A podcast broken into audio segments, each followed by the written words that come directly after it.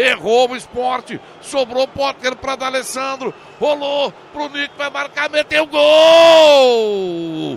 Gol do Internacional, Nico López!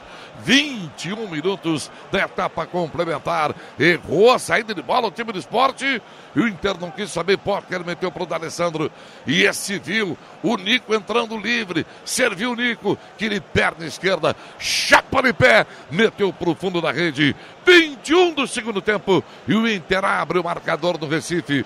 É líder do campeonato, o time do Internacional. É líder do campeonato. E o negócio agora é secar o Palmeiras amanhã. Nico López, um a zero. E é pro Colorado, Matheus. Campeão brasileiro não deixa pontos na Ilha do Retiro. É quase uma regra.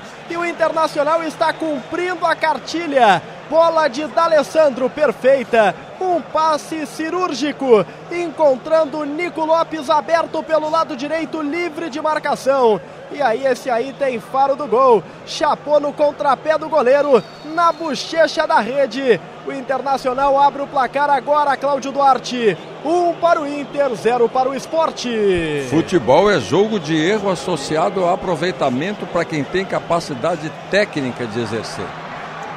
Deixaram a bola no pé do D'Alessandro, assistência perfeita, e o Inter estabelece uma vantagem inesperada até para ele, mas agora significativa.